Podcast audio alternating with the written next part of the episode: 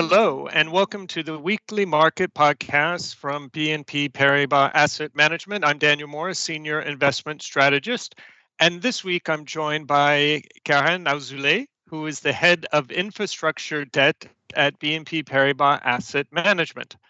But before we start our conversation with Karen, uh, a bit of a recap on what we're seeing in the markets. Clearly, a lot going on between the pandemic, between US elections, uh, still data that we need to be following to get an assessment of how well economies are recovering from coming out of lockdowns. And of course, the concerns that at least some countries may be going back into lockdown.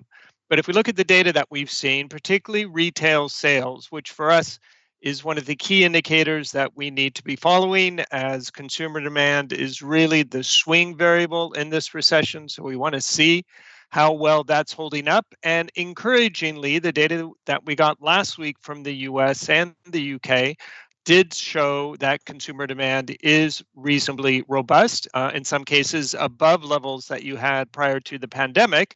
That's the good news. However, we know that there are several risks to that outlook. In Europe, there are discussions of the reimposition of restrictions uh, in the UK, in France, in Spain.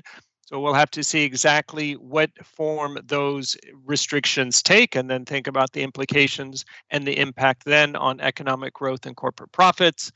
And in the US, of course, we are still waiting for a subsequent fiscal package stimulus support package to be passed by the Congress. And given what's happened uh, with the U.S. Supreme Court, the odds of a package being agreed between the Democrats and the Republicans probably uh, is, if anything, less likely now than it was before. When we think then around US politics, the other thing we need to have in the back of our minds as we get closer to the election date at the beginning of November uh, is to remember what happened back in 2000 when you had the contest between Bush and Gore, the infamous hanging Chads in Florida, uh, because there are reasonable odds that we're going to see something similar this time. Now, to remember back in 2000, that whole scenario lasted around five weeks between the election and the decision of the US Supreme Court that put a stop to the recount. So, five weeks of reasonably high volatility and uncertainty. Over that period, and actually for a couple weeks following the Supreme Court decision, you saw the S&P 500 fall 12% from peak to trough, and U.S. Treasuries rallied 100 basis points. Though importantly, once the decision finally had been taken and the markets digested that, they did turn around. If we think now about how things might play out in November, if the results of the election are contested, if it's not clear immediately following, uh, there could be weeks again of uncertainty uh, with a likely uh, sell off in risk assets and a rally in haven assets until we do get to some sort of resolution. And then hopefully the markets will find their footing again with that, now let's turn to our guest speaker this week. So, Karen, uh, I just spoke about uh, equities, we've spoken about uh, treasuries, but of course, there are many other things that we can invest in in the world, and in particular, something that our clients find extremely interesting, and I imagine you do as well, is infrastructure debt. Um, now, of course, everything is a bit different these days with the pandemic and COVID 19. So, my first question is in the context of COVID 19, why invest in infrastructure debt? Yeah, sure. It's a it's a good question. So, um, infrastructure debt, uh, which basically consists in financing large tangible assets that provides an essential product or service, has proved to be uh, resilient, and in most cases is considered as, as decorrelated to the macroeconomic environment. Uh, why mainly because those assets benefit from high barriers to entry and even sometimes a monopolistic position, regulated uh, regulated environment. Uh, so as a consequence of that, it offers stable returns and diversification for investors. And it's true that during the COVID-19 situation, and in particular during the lockdown period, uh, infrastructure financings have shown low volatility compared to more standard credit asset classes and even uh, even equity. Well, that certainly does sound like uh, an asset class that would be of interest in, in these times, especially as we've not only gone through a lot of volatility uh, through 2020. Uh, as I explained at the beginning of today's podcast, if anything, we're going to continue to see volatility likely through the end of the year. If we go back to infrastructure debt in particular, though, uh, I'm sure it's quite diverse asset class. You pointed out the diversification benefits have all the sectors been impacted in the same way? So it's right that uh, what I have said is that in most cases, uh, the, the, the asset class has, has been resilient and has shown low volatility, but obviously uh, the situation is uh, different depending on the, the subsectors. So the sectors that have been less impacted by the pandemic on one side are, for instance, renewables. So um, uh, why is that? Because when we finance uh, renewables, so renewable energy, uh, those assets usually they are already operating uh, for most of them in Europe, um, and they can be operated remotely. Uh, and they are considered as they are considered as an essential uh, product. They have been allowed to operate even during the lockdown period across Europe. Uh, then we have the utility sectors, for instance. So, which means uh, for us, at least for infrastructure, is means uh, heating network or water treatment, for instance. And those are also considered as essential for not only for individuals but as well for for companies. And the the impact has been uh, very remote. And for the same um, same very limited impact is the telecom sector telecom sector for the infrastructure asset class means uh, fiber optic networks, for instance, um, or telecom towers. And now they are considered by countries and by regulators as really an essential service. And we have all experienced um, how much it was important for companies and for individuals to have access to uh, high speed internet access. So those are the sectors that have almost not been impacted by the uh, by the pandemic situation. Uh, obviously, the situation is more contrasted for transportation assets.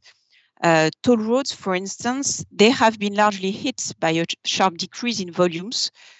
But though what we have seen is that at the end of the lockdown period, um, most of them have recovered their pre-crisis level. So they have been hit largely, but with a very fast recovery. On the contrary, we all have in mind the, the airport sector, uh, which obviously have seen as well a very hard decrease, a drop in volume. Uh, but this subsector will need several years to recover. So uh, it's not only how much the sector has been hit, it's as well we have to take into account the speed of recovery and obviously airport is really the subsectors that have uh, that has suffered the most um, across the across the asset class. Going forward, we expect the transportation sector to be less active, uh, whereas we are seeing more and more transactions related to uh, renewables and telecom, as I said earlier. And on top of that, both sectors um, are in addition compliant uh, or eligible uh, with uh, the European strategic decarbonization plans. So we will see probably more and more capex uh, coming into uh, into those sectors thanks to the fact they are basically ESG friendly. Now, of course, in times like this, uh, investors, businesses can't sit on the sidelines. I'm sure there's still a lot of activity uh, in your space. I believe you've also recently launched a senior and junior debt strategy. What's the rationale for that? So, in, in that context, um, uh, it's true that uh, infrastructure debt play the roles uh, play the role of a diversification bucket for for investors, uh, as I said earlier, and both actually senior and junior infra debt are playing that role. Uh, senior infrastructure debt allows investors to benefit from a, an attractive relative value thanks to uh, the illiquidity premium it offers uh, in the market. And this is combined with a low expected loss.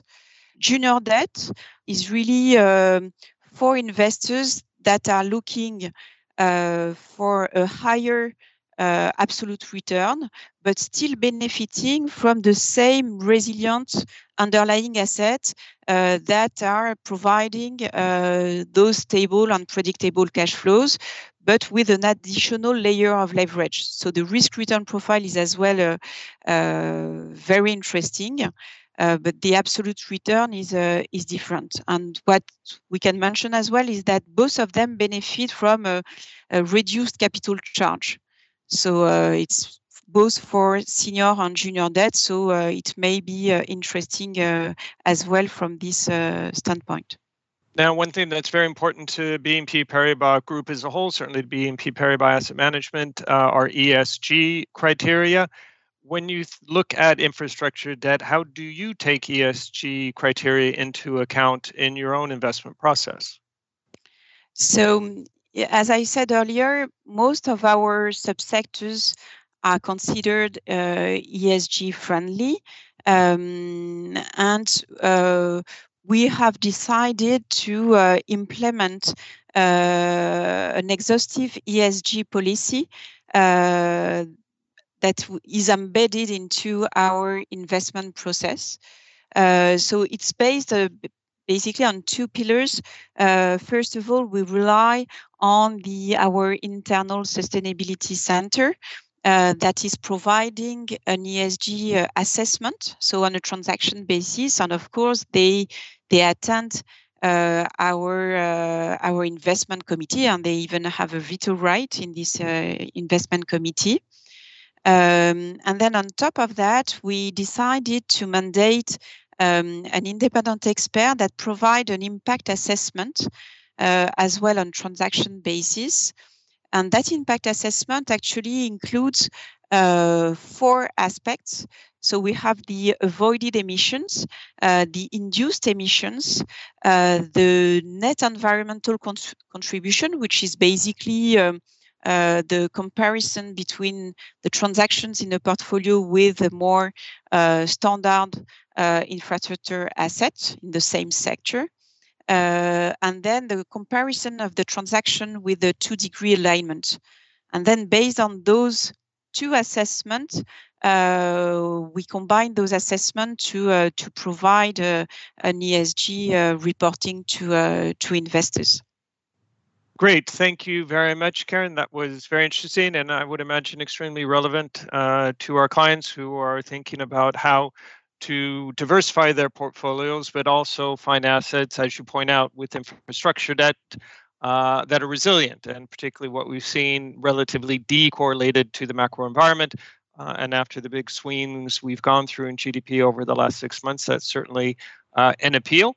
Secondarily, you noted that within the space with high barriers to entry, often monopolistic positions or regulated environment, that helps generate uh, reasonably stable and also reasonably high returns. And finally, that the asset class offers good diversification, not only relative to other asset classes, but within the asset class itself, given the differences we've seen in performance on one hand between, say, renewable energy and utilities or telco, uh, and the transportation space. And then finally, uh, and, and certainly one of the key considerations for us is the fact that it is an ESG friendly asset class and you incorporate, for example, our sustainability center as part of your investment process to ensure that ESG is always a key part of the decisions that you take. Well, that's all the time we have this week. Thank you very much for joining us. If you have any further questions, please do not hesitate to reach out to your BNP Paribas Asset Management contact. And otherwise, we wish you a good week and take care. This podcast presentation includes a discussion on current market events and is not intended as investment advice or an offer of products or services by BNP Paribas Asset Management. Please keep in mind that the information and analysis in this presentation is only current as of the publication date.